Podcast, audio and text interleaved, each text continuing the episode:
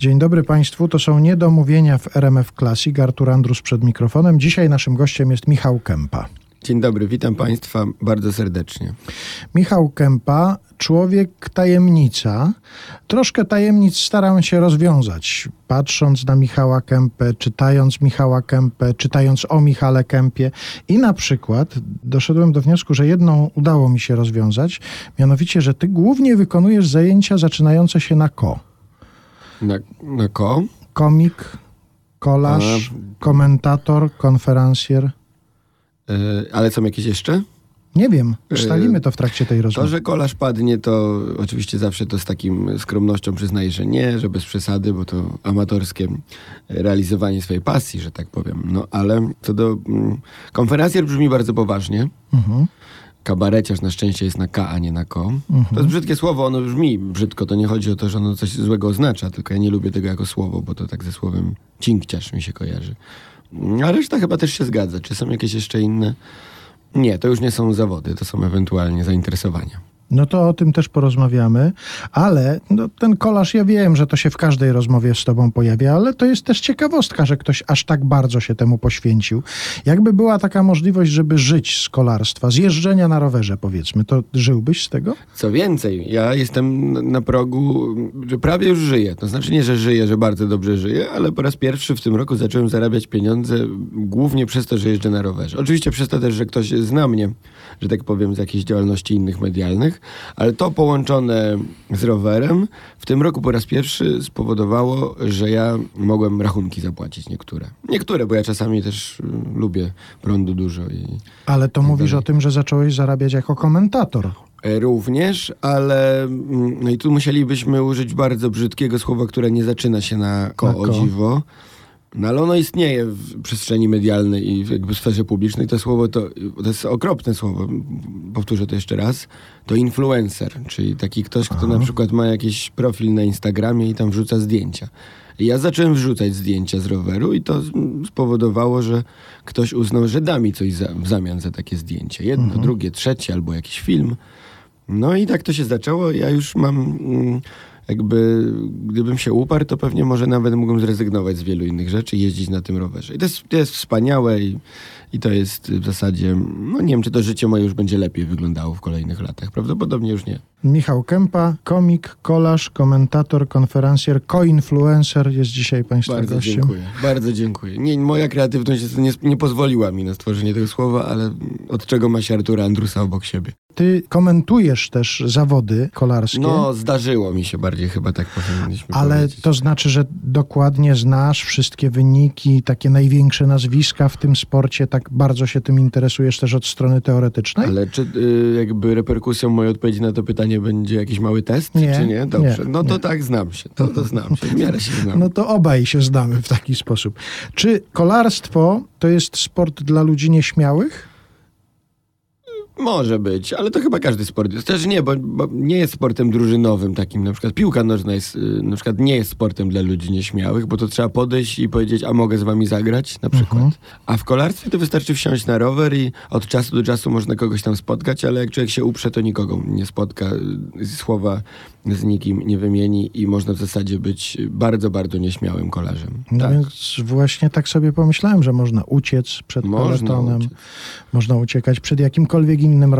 Zastanawiam się, czy kolarze tacy zawodowi, którzy bardzo często uciekają, bo są tacy, to nie są właśnie być może trochę po prostu ludzie aspołeczni, którzy nie chcą w dużej grupie, bo tam jednak 180 chłopa za przeproszeniem jedzie ze sobą bardzo często w peletonie, no więc, a z drugiej strony w ucieczce jest ich, bo tam rzadko kiedy ucieka się samemu, tam są takie małe grupki, po pięciu, sześciu, trzech, dziesięciu, no to wtedy jest gorzej, bo to w takiej małej grupie ty- tym bardziej trzeba by z kimś pogadać. Czyli doszliśmy do jakiegoś ryzykownego Tak. jednak, ale wniosku, że kolarstwo może być efektem aspołeczności tego, Tak. kto tam bierze w tym udział. Może tak być, może tak. Ale chyba bardziej triatlon, bo to taki sport, gdzie już w ogóle się samemu wszystko robi. Mhm. A też masz to na koncie? Raz próbowałem, ale nie potrafię pływać. Postanowiłem się nauczyć pływać, ale nie opanowałem tej umiejętności w sposób na tyle dostateczny, żeby solidnie nie, wziąć kilku łyków rzeki Brdy w Bydgoszczy, bo to tam odbywał się ten ten triatlon i, i tak ze trzy dni mi się jeszcze tą rzeką odbijało. To nie jest jakaś najlepsza rzeka po prostu. Powiedziałem, że są smaczniejsze rzeki. Ale na pewno też są i gorsze. Na pewno, na pewno żyje, to też jakiś sukces. Potem. Ale to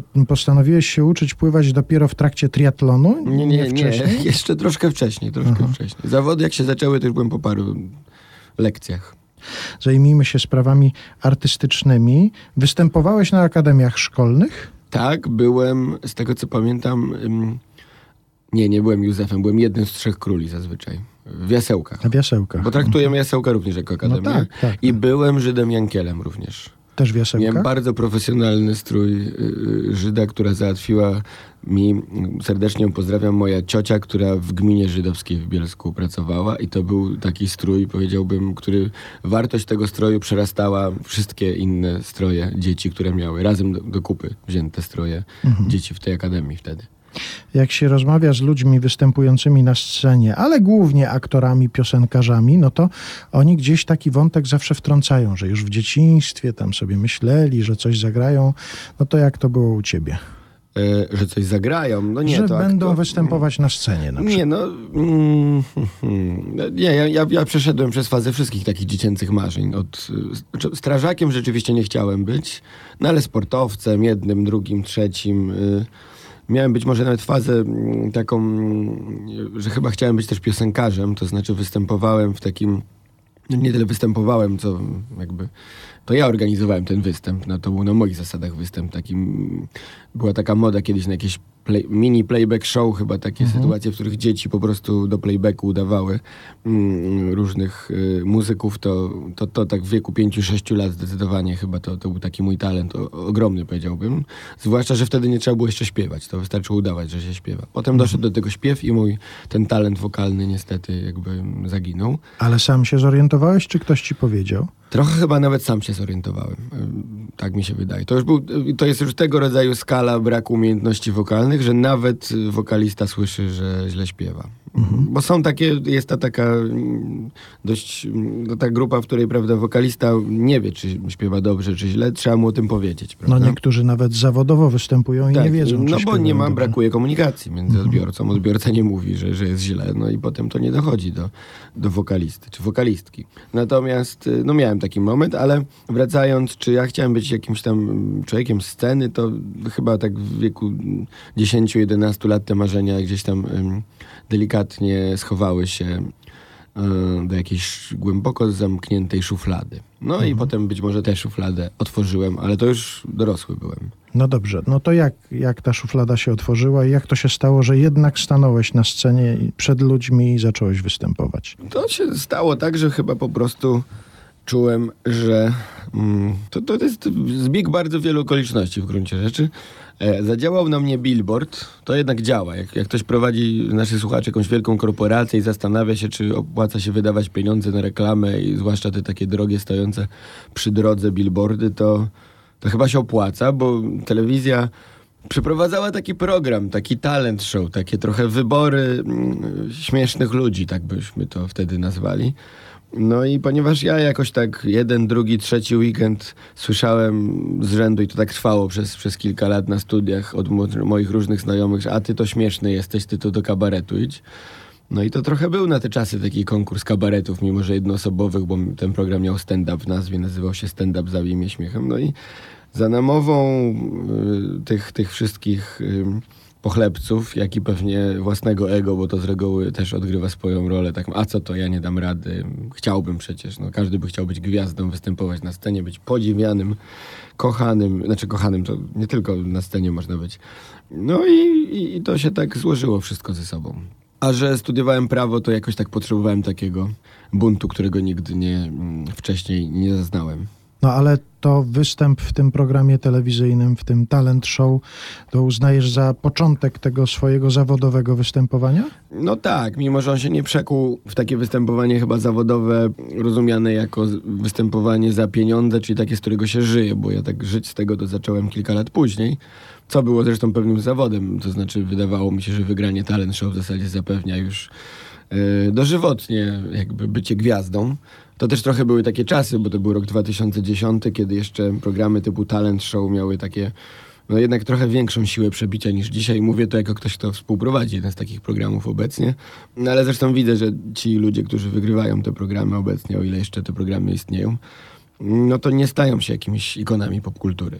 Mhm. A to były czasy, kiedy tak trochę było, tylko że no, bardziej dotyczyło to oczywiście muzyki, a nie, a nie innych umiejętności, że tak powiem. No więc jeśli byś się wtedy odważył na to śpiewanie, No jeśli byś nie zarzucił tego w wieku tych 10 czy 12 lat, to kto wie, czy to by się nie potoczyło od razu. Wtedy chyba, nie wiem czy nie w tym samym roku, albo, albo kilka, jakoś tak zaraz później, nie, przepraszam, to musiało być trochę później, pojawił się Dawid Podsiadło i wygrał program y, właśnie muzyczny. Może gdybym ja wtedy w muzykę poszedł, to to wszystko inaczej by teraz wyglądało. Swoją drogą to też ciekawostka, że śpiewałeś do playbacku, potem na żywo już nie szło, to teraz możemy na przykład ustalić, że ten utwór, który Państwo teraz usłyszą na antenie RMF Classic, to jest Michał Kępa śpiewający do playbacku.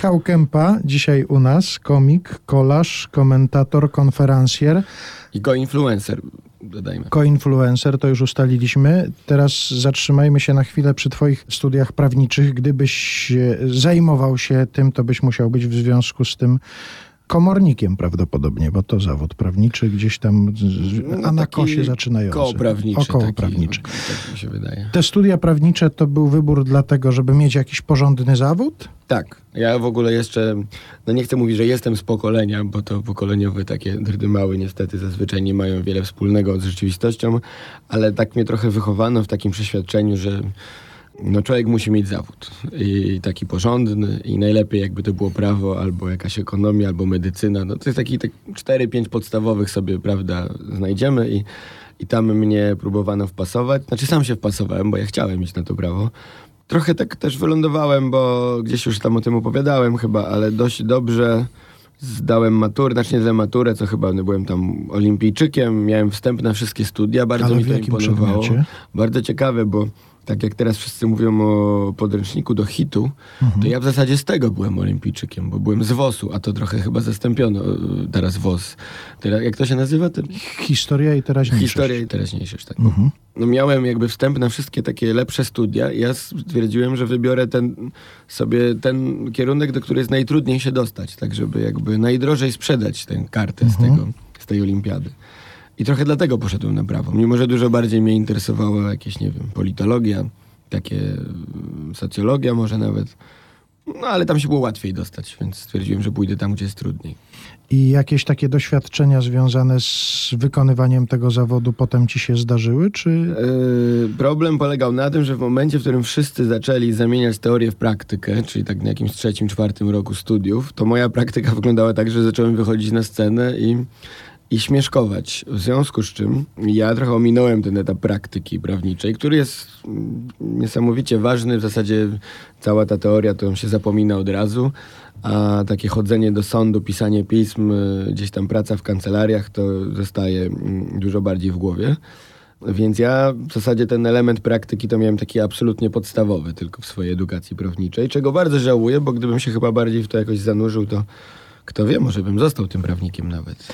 A jest w tej dziedzinie Ale byłem parę razy w sądzie w życiu, żeby, żeby nie było, że nie. jako... Jako taki, znaczy byłem y, nawet protokolantem, to już było na etapie aplikacji, z której co prawda zrezygnowałem, ale przez chwilę byłem. Więc musiałem obok y, sędziego y, siedzieć i zapisywać to, co powiedział. To było bardzo stresujące zajęcie, muszę przyznać. No i tam jako jakiś taki obserwator, pamiętam, że byłem w sądzie w Cieszynie, bliskim nam mieście wydaje mi się. Śpiewałeś o Cieszynie trochę, bo cieszyńską Nochawicy, więc... Tak jest. Mm. Ale tam nic o sądzie nie ma. Nie ma nic o sądzie, są introligatorach i tak dalej, ale w kamilnicach. y, Natomiast bardzo fajny to jest sąd, bo tam jest kilka tylko rodzajów spraw w zasadzie głównie się rozpatruje. To znaczy jazda pod wpływem i nielegalne posiadanie substancji takich rozluźniających. Bardzo fajny sąd, I tak. tylko to się w zasadzie tylko tam dzieje. Tam od czasu do czasu ktoś kogoś pobije, ktoś się pokłóci, ale to Czesi najczęściej, prawda?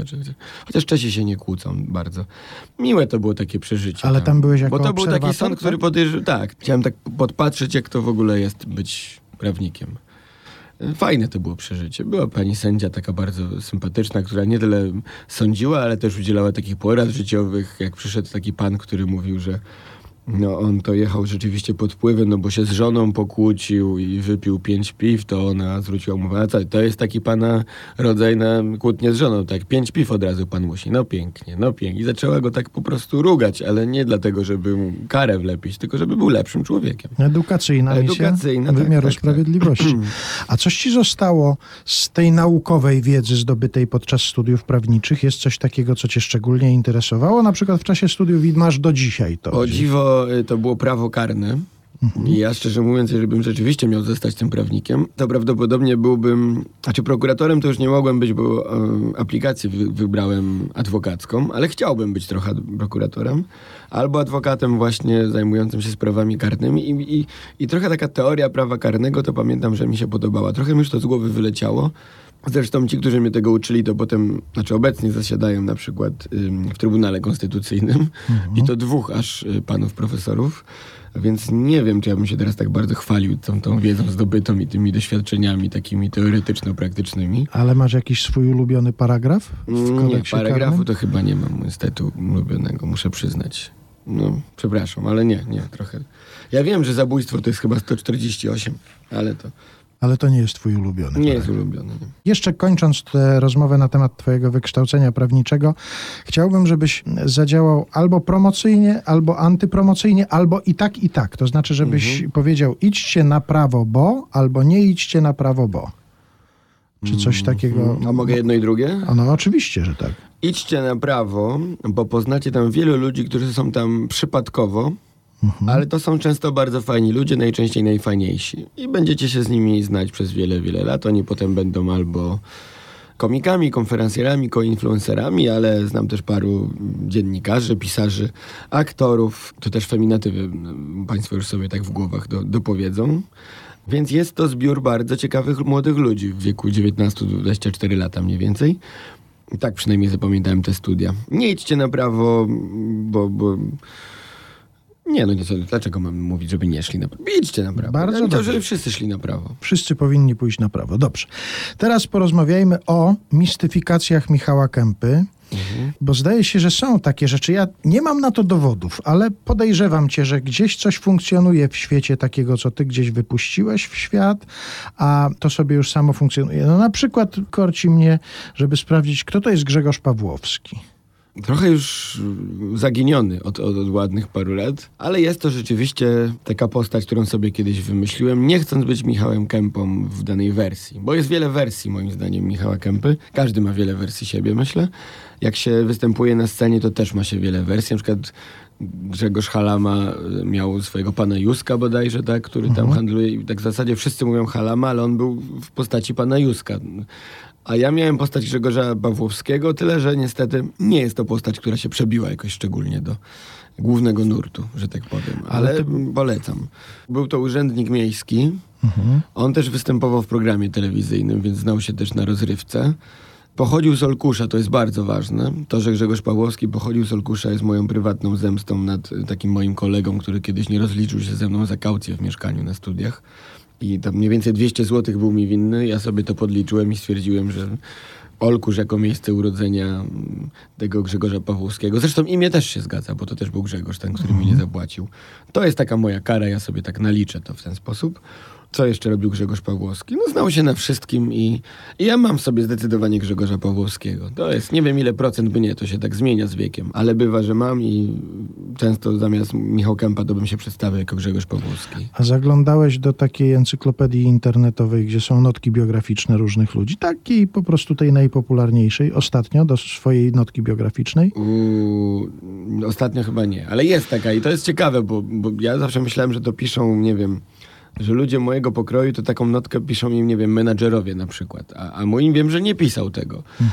I jest tam nawet sporo rzeczy, aż się sam sobą zdziwiłem, ile tam jest Kto to rzeczy. napisał? Tak, kto to napisał. Ale dlatego o to pytam, że tam jest ta informacja o tym Grzegorzu Pawłowskim, że ty sobie wymyśliłeś taką Tak. postać i że bywałeś Grzegorzem Pawłowskim. Z tym, że ten internet ma taką zasadę, tak ta encyklopedia też, że jak się pojawia jakieś nazwisko, a to nazwisko ma swoją notkę biograficzną, to to można kliknąć. Ja to kliknąłem i się wyświetla strona taka biograficzna aktora teatru imienia Wandy Siemaszkowej w Rzeszowie. Naprawdę. Tak, tak. Czyli panie Grzegorzu, serdecznie pana pozdrawiamy. Bardzo serdecznie pozdrawiam. Ale ciek- złego to nie ja. No właśnie, więc ciekaw jestem, czy nie narobiłeś mu kłopotu jakiegoś. Na razie się nie odzywał, tak? Mm, ale to, znaczy, liczyłem się z tym, że Grzegorz Pawłowski to nie jest najoryginalniejsze imię i nazwisko na świecie.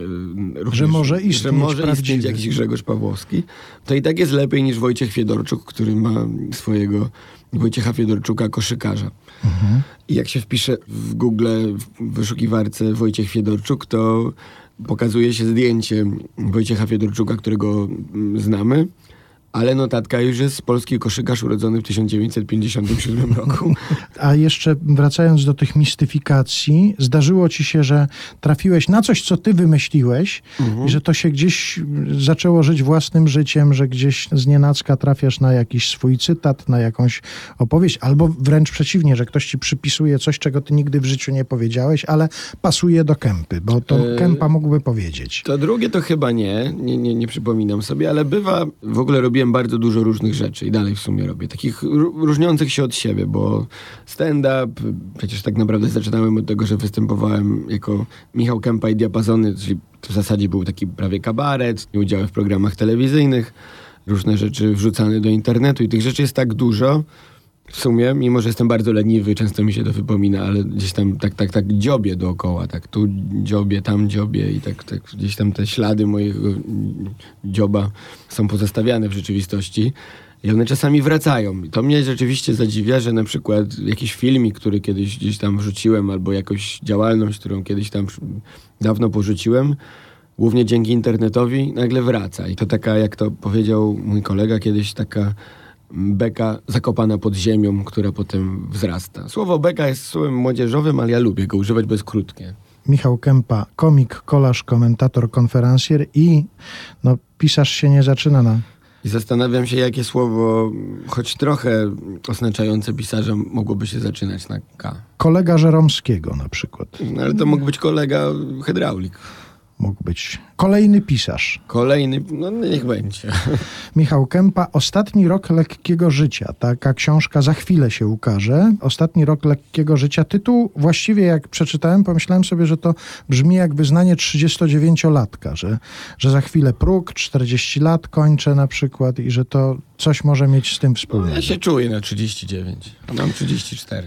Ale to jest właściwie, można by było powiedzieć, że kolejny dowód, że istnieje coś takiego jak literatura popandemiczna.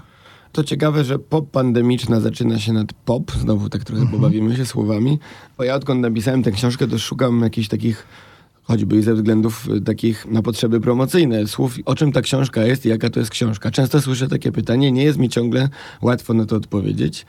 Ty powiedziałeś popandemiczna, ale ona zaczyna się na pop i to jest ważne, bo ja jakby skłaniam się ku temu, żeby napisać, że to jest książka literatura popowa. Tak, mi, się, tak mi to pasuje. I popandemiczna to jest też w sumie literatura popowa, bo ona określa jakąś rzeczywistość. No popandemiczna i, i pandemiczna w zasadzie, no bo to określa takie wychodzenie z pandemii. To jest chyba jedyna taka sytuacja, która w tej książce cały czas się pojawia, bo tam się pojawia bardzo dużo różnych rzeczy i ciężko tam jakąś chronologię czasami wyłapać. Oprócz tego, że kalendarz ją jakby tworzy. No, a propos kalendarza, to zdaje się, że długo ci schodziło. Zabieranie się za tę książkę. No bardzo długo, bo wydaje mi się, że tak no, dwa lata to przynajmniej. A- Zanim zapisałeś pierwsze zdanie, tak? Ym, Nie, aż tak to nie. Od, od, w ogóle od zapisania pierwszego zdania, które pojawia się w tej książce, do zapisania ostatniego zdania, które pojawia się w tej książce. Mówimy o sytuacjach, w których ja sobie gdzieś siedzę i coś napisałem, to myślę, że tak dwa i pół roku. Bo część rzeczy pisałem zanim w ogóle wiedziałem, że napiszę książkę. Potem pojawiła się propozycja z wydawnictwa, potem zacząłem kombinować, o czym by tu pisać, potem pojawiło się milion różnych przerw. Ale no. to poczekaj, ustalmy chronologię. Czyli ty najpierw pomyślałeś, że napiszesz książkę, potem pojawiła się propozycja z wydawnictwa, a potem zacząłeś się zastanawiać, o czym będzie ta książka? No, czy wykorzystam te rzeczy, o których które Aha. pisałem wcześniej, czy pisać zupełnie od nowa, o czym pisać. To trochę jak wymyślanie nazwy w zespołach muzycznych. No, one najczęściej zespoły przestają istnieć na etapie wymyślania nazwy, a pisarze prawdopodobnie przestają pisać książkę na etapie o czym będzie książka.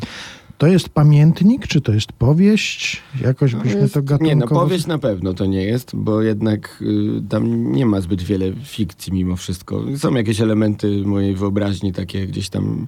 Pamiętnik to trochę jest, co nadaje pewnej pretensjonalności rzeczywiście, ale trudno. Ale jest tam, są, są elementy i jakiegoś eseju i pewnej jakiejś takiej mojej publicystyki. Takich elementów dziennikowo-pamiętnikowych jest dużo, chyba najwięcej rzeczywiście. I są momenty, które mogą przypominać jakąś prozę, takie jak opowieść o tym, jak tam moja rodzina, nie wiem, świętowała Boże Narodzenie, ale no tam, tam jest bardzo dużo różnych takich, powiedziałbym, pseudogatunków literackich, bo gatunków to bym się nie odważył powiedzieć. A propos rodzina, ktoś z rodziny już czytał? Tak, i były to bardzo stresujące chwile, zakończone, muszę przyznać, sukcesem z mojej strony, czego się bardzo mm, bałem tutaj, bardzo się bałem, jaka będzie odpowiedź rodziny. Bo mój tata, który nie jest człowiekiem skorym do pochwał, a już tym bardziej skorym do czytania książek, po pierwsze ją przeczytał, a po drugie uznał, że mu się podoba. I chyba nawet powiedział to szczerze. I to był taki moment, w którym zdezaktualizowały się takie moje obawy, o których zresztą napisałem, że co to będzie, jak różni mądrzy ludzie zaczną czytać tę książkę i ją krytykować na przykład, bo trafi to jakoś przypadkowo w ich ręce. Teraz już się tego nie boję, bo skoro mój tata, który nie jest skory do pochwał, stwierdzi, że jest okej, to już w zasadzie reszta mnie tam mniej obchodzi. Ale przejąłbyś się tym, gdyby to krytykował? E, gdyby to krytykował, nie specjalnie też, bo to byłoby to trochę tak na zasadzie, na to się i tak bym nastawiał, więc to tak nie, nie zmieniłoby to moje, mojego myślenia o, o moim tacie. Oj, też aż się gorzko zrobiło, bez przesady.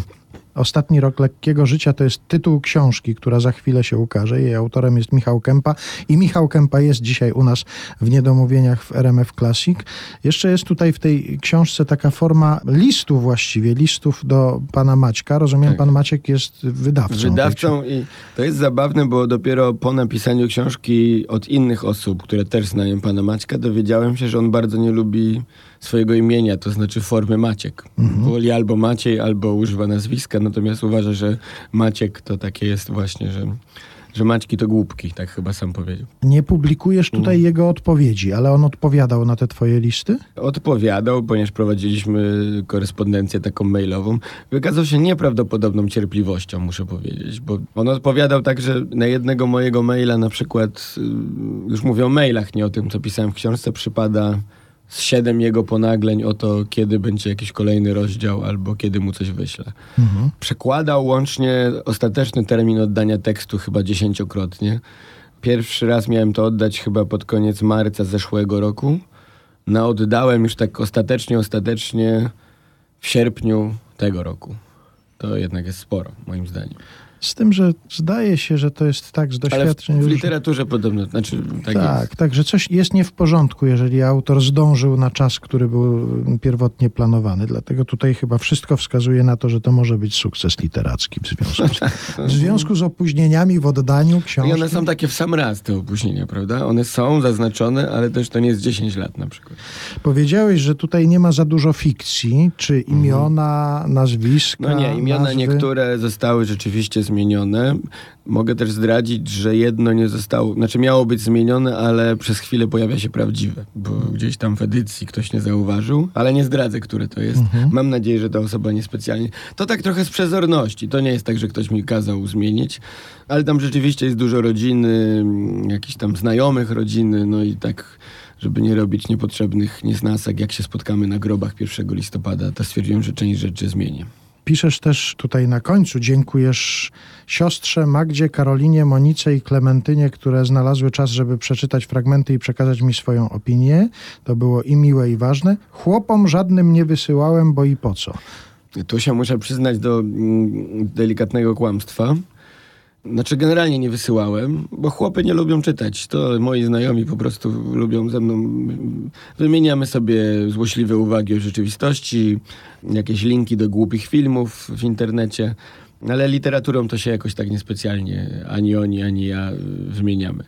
Więc chyba dlatego, ale po drugie też dlatego, muszę się przyznać, że ja ze dwa razy wysłałem jakiemuś koledze to, ale to było na zasadzie zobacz, bo tam jest fragment, w którym cię opisuję i fajnie by było, gdybyś mi powiedział, czy się za bardzo nie obrazisz. Jak się bardzo obrazisz, to, no to ja może zmienię. No i oni oczywiście przeczytali tylko co, to, co jest o nich, a reszty nie przeczytali, mimo że zasugerowałem, że jak chcesz, to może przeczytać całość i powiedzieć mi, czy ci się podoba, czy nie. No i żaden nie odpisał. Ja się obraziłem na chłopów w tym momencie, że oni tylko o sobie myślą i sprawdzają tego, co jest o nich. Oczywiście zrobiłbym dokładnie tak samo jak oni. No i dlatego im nie dziękuję. Ja czytając tę książkę pomyślałem sobie, że no wiadomo, spodziewałem się, że będziesz pisał raczej po to, żeby ludziom sprawić przyjemność, żeby było śmiesznie, żeby było zabawnie, ale i to mnie prawdę mówiąc ujęło, jest tutaj też taki fragment, gdzie ty się zastanawiasz nad tym, czy żart nie może kogoś właśnie, może nawet nie, że obrazić, tylko skrzywdzić. Poważnie się zastanawiasz nad takimi rzeczami. Tutaj wspominasz swoje występy, gdzie kogoś mogłeś, mogłeś skrzywdzić żartem. A, czyli doczytałeś do końca. To bardzo mi miło w takim razie, bo, bo to jest na końcu mniej więcej. No tak, no bo mm, poważnie się zastanawiam, ale też pokazuje mm, jakby trochę taką kuchnię bycia komikiem, czy kimś, kto w ogóle występuje na scenie, gdzie mm, ważą się różne jakby wartości, to znaczy to, że chęć roz, rozśmieszenia ludzi i pewien koszt, który za tym idzie. I on często się pojawia, no bo to zawsze gdzieś tam ktoś może poczuć się czymś obrażony. I czasami ta taka walka o uwagę widza jest, no, no nie idzie po naszej myśli, my tą walkę przegrywamy. I z racji tego, że, jest, że są oczekiwania, że jest zapłacone i tak dalej, i tak dalej, no to my chcemy jakby zrobić wszystko, żeby tych widzów y, rozśmieszyć. I robimy to już coraz większym kosztem. I ten koszt czasami przewyższa, albo w ogóle nie czasami, może nie powinno się w ogóle tego badać. Może po prostu powin, to nie jest żadne, żadna transakcja, po prostu nikt nie powinien poczuć się jakoś tam skrzywdzony. A ja, ja rzeczywiście opisuję sytuację, w której ewidentnie mm, ktoś się poczuł urażony. I ja to dość mocno wtedy przeżywałem i to jest tylko taka jedna sytuacja, a takich sytuacji i ja i pewnie wielu, czy może ty, nie wiem, no wiele osób, które występuje na scenie, myślę, doświadczyło takich sytuacji, że miało trochę wyrzuty sumienia. No ale to, to bardzo wiele składowych, bo to ja opisuję sytuację, w której to z mojej winy ja musiałem sięgnąć po takie narzędzie trochę, żeby, żeby, żeby resztę rozbawić.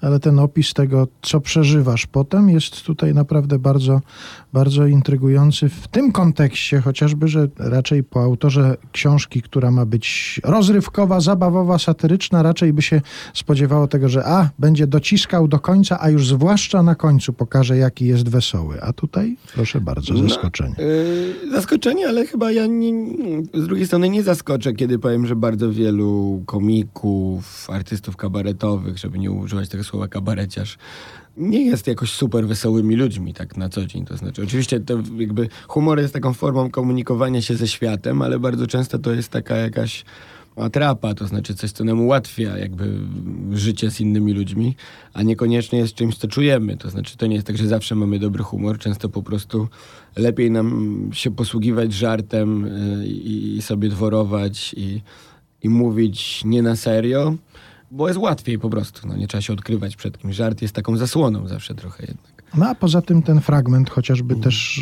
dowodzi, że ludzie zajmujący się rozrywką zastanawiają się nad tym, co się, co się robi na scenie. No i bardzo dobrze. Znaczy, mam nadzieję, że inni też się zastanawiają. Ty tutaj gdzieś się uskarżasz w tej książce w pewnym momencie. Zdaje się, że w liście do pana Maćka, że Mhm. na nikim to w ogóle nie robi wrażenia, że ty piszesz książkę. Książka już za chwilę będzie, już na kimś robi to wrażenie? Masz I już takie trochę zadanie? bardziej, trochę tak czuję delikatnie takie, że to na niektórych zadziałało. O, książka, pisarz. Niektórzy oczywiście patrzą na to tak spod byka troszkę, no tak ironicznie pytają, a o czym ta twoja książka? Mm, jakby doszukując się odpowiedzi, że o niczym. E, natomiast, że jest to, to... To w ogóle jest ciekawe, bo zresztą redaktor Maciej, Maciek, już nazywajmy go Maciejem, może niech będzie, toczył ze mną taką dość mocną batalię na temat okładki tej książki i tu mogę zdradzić trochę kuchni. To jest ciekawe, bo jak zacząłem tę książkę pisać, to nie ukryłem, że ta propozycja z wydawnictwa była taka trochę w stylu no, pewnie ktoś tam cię zna ze szkła kontaktowego, z jakichś innych programów, jakbyś takie anegdotki, prawda, typu scena ze sceny. Taki trochę klasyk kogoś, kto jest znany i na tym nazwisku, znaczy jest jakoś bardzo znany, ale podejrzewam, że dla nich byłem na tyle znany, że ta książka mogłaby się w jakiejś tam mm, ilości sprzedać, no i, i na tym jakiejś takiej popularności można by było coś zarobić i ja i oni, wszyscy będziemy zadowoleni. No ale ja chciałem, żeby to jednak tak nie wyglądało i tutaj pan Maciej obiecał mi, że będziemy, nie będziemy tego traktować jako tak zwaną literaturę celebrycką, bo jest taki gatunek. I na końcu toczyliśmy batalię na temat okładki i ja nie wiedzieć w sumie czemu, z reguły nie chcę, ale tutaj akurat chciałem, żeby było moje zdjęcie. Jakieś takie jedno ktoś mi zrobił, które jakoś tak fajnie oddawało trochę... Tak, to nie było takie typowo portretowe zdjęcie, takie dosyć fajne. Gdzieś tam w tle byłem mm, w swojej ulubionej pomarańczowej czapce. I on tutaj zabronił mi ulokowania tego zdjęcia, bo stwierdził, że badania rynku pokazują, że to automatycznie pozycjonuje książkę jako tak zwana literatura celebrycka, a my chcemy, żeby to była jednak pozycja literacko, taka powiedziałbym literacka jednak e, i wtedy nie może być zdjęcia. I o czym ja mówiłem tutaj. A, no i trochę ta literatura celebrycka to jest pewnie to, co ci złośliwcy tutaj spodziewają się jednak e, po tej książce.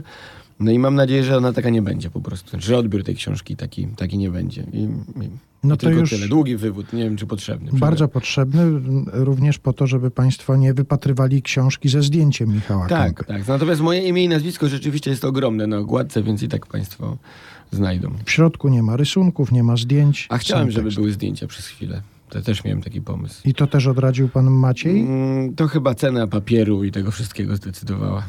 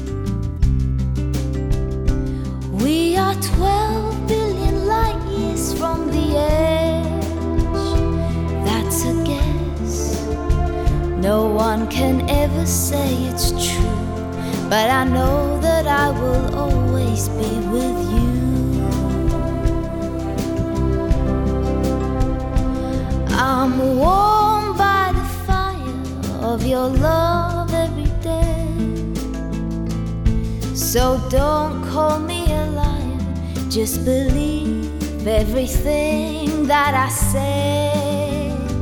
There are six billion people in the world, more or less, and it makes me feel quite small. But you're the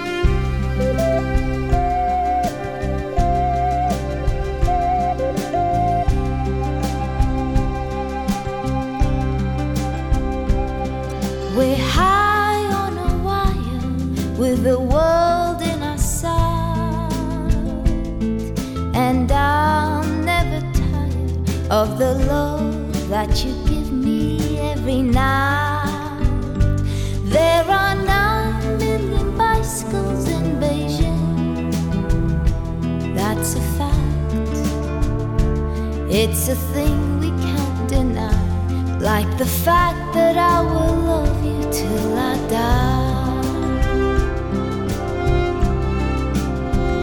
And there are nine million bicycles in Beijing. And you know that I will love you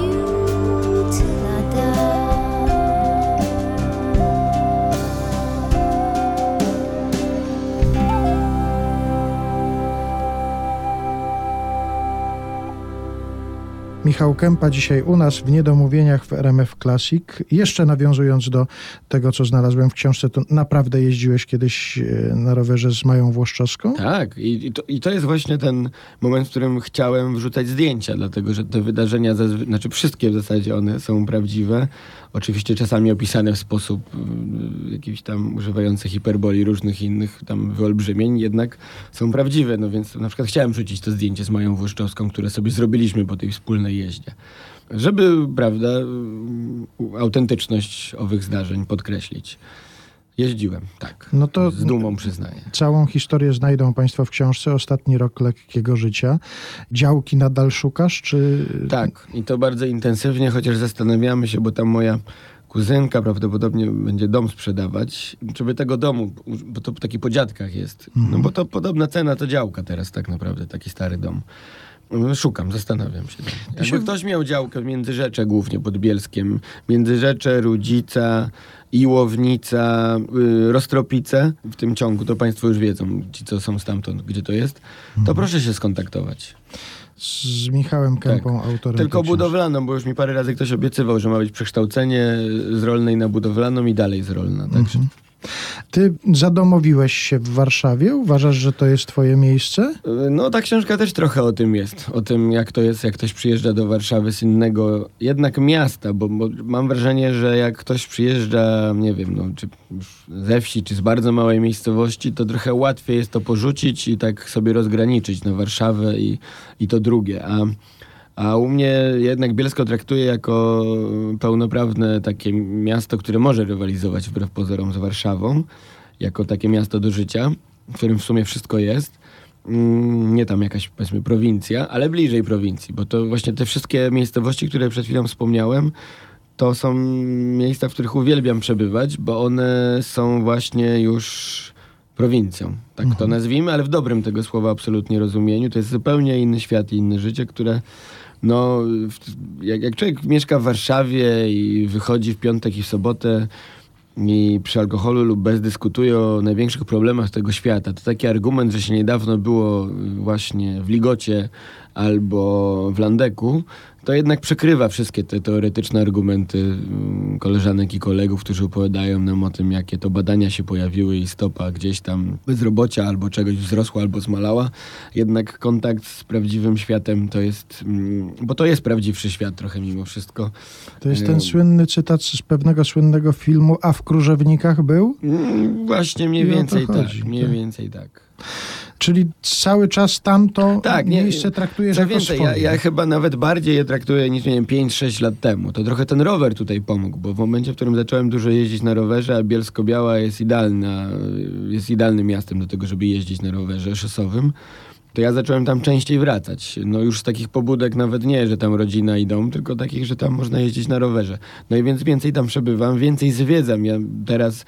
To, to ostatnie trzy lata jakby są dla mnie takie intensywniejsze. Ja nie znałem tych miejscowości, jak się tam, jak tam dorastałem tak naprawdę. Ja poznaję je teraz, ale poznaję już w takim, z taką świadomością, że nie wiem, tu mój dziadek coś robił, tam mój wujek kiedyś mieszkał. To już jest trochę takie bardziej świadome poznawanie inne takie trochę tych terenów. Więc zadomawiam się wręcz coraz bardziej tam, a coraz mniej tu. To, to, tak, to, to jest tak w drugą stronę idzie. A masz rower bielski i rower warszawski? I tu muszę przyznać, że tak. Chociaż aktualnie wyjątkowo obydwa są w Warszawie. Ale to przez chwilę tylko. A jest w planach podróż rowerem z Warszawy do Bielska? A i tu muszę y, pana redaktora delikatnie, bo tą podróżą nawet się ostatnio pochwaliłem w moich mediach społecznościowych, bo odbyłem w tym roku taką właśnie. A, proszę. 400 kilometrów. I tu taka ciekawostka, y, pan, który robił, bo to taki zawodowiec w zasadzie się tym zajmuje, wyznaczaniem trasy, taki znaczy zawodowiec, znaczy on to robi po prostu bardzo często. Wyznaczył mi taką trasę, ja ją miałem przejechać w ramach takiego zadania dla Eurosportu, taką serię tam właśnie Kępa kontra kolarstwo tworzymy. I miałem dojechać w 16 godzin z Warszawy do Bielska i to miało być 400 kilometrów. Natomiast on się gdzieś tam chyba pomylił, albo my się pomyliliśmy na trasie.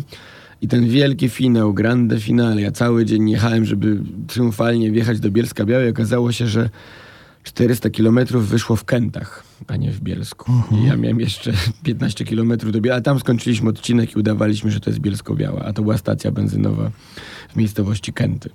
Pozdrawiam miejscowość i gminę Kęty. Wracamy do mistyfikacji Michała Kępy. Także proszę mu dokładnie nie wierzyć, jeżeli on państwu mówi, że przyjechał rowerem do Bielska, bo może się okazać, że jednak w Kętach. To była trasa skończyło. Warszawa-Kęty. tak. A teraz jest jakieś ambitne zadanie, jakiś ambitny plan rowerowy masz wymyślony? Yy, W tym roku już nie. W tym roku chcę po prostu jeździć, jeździć, jeździć. Ale mam parę planów na przyszły rok. Yy, Na przykład chciałbym zrobić tak zwany Everesting, czyli chodzi o to, żeby w czasie jednej podróży rowerem wybrać sobie jakąś górę i jeździć góra-dół, tam i z powrotem po prostu. Aż do momentu, w którym łączna wysokość, jaką się pokona, przekroczy 8848 metrów. I dużo jest takich ludzi, którzy już coś takiego Jest zrobili? dużo, jest dużo, ale, ale nie bardzo dużo, bo to jednak trzeba cały dzień poświęcić. Przykładowo Salmopol, tudzież Biały Krzyż y, między Szczyrkiem a Wisłą jest taka góra. Trzeba ją pokonać, bo to tam mam to w planach zrobić. Trzeba ją pokonać bodajże 27 razy chyba, tak, tak zjechać góra i dół. No i taki, taki mam plan. Trochę nudne to może być. Zobaczymy. Nie, no bardzo interesujące, byle się nie skończyło na stacji w Kętach. Tak, ale jest trochę ze Szczyrku do Kent. To jeszcze musiałbym, długi zjazd jest, to mi nic nie da. Musiałbym, gdyby Kenty były wy- wysoko, to co innego. No i rozumiem, że jakieś spotkania autorskie związane z książką też się będą Tak, odbywały. takie ze stolikiem, z lampką, z, z wodą, na, z, z kwiatami być może na, na tym stoliku. Z patefonem, żeby Tak, tak, tak, nawiązać troszkę do charakteru tej literatury. Będzie taka grupa pań, seniorek, które będą w pierwszym rzędzie. No tak chyba wyglądają, prawda, spotkania autorskie, mam nadzieję. Chyba tak. No właśnie. Bardzo Ci dziękuję za spotkanie. Michał Kępa był naszym gościem, a Państwu jeszcze raz przypominamy Ostatni rok lekkiego życia. Taki tytuł książki i książka już za chwilę się ukazuje. I nie ma mnie na zdjęciu na okładce, proszę pamiętać. Dziękuję bardzo serdecznie.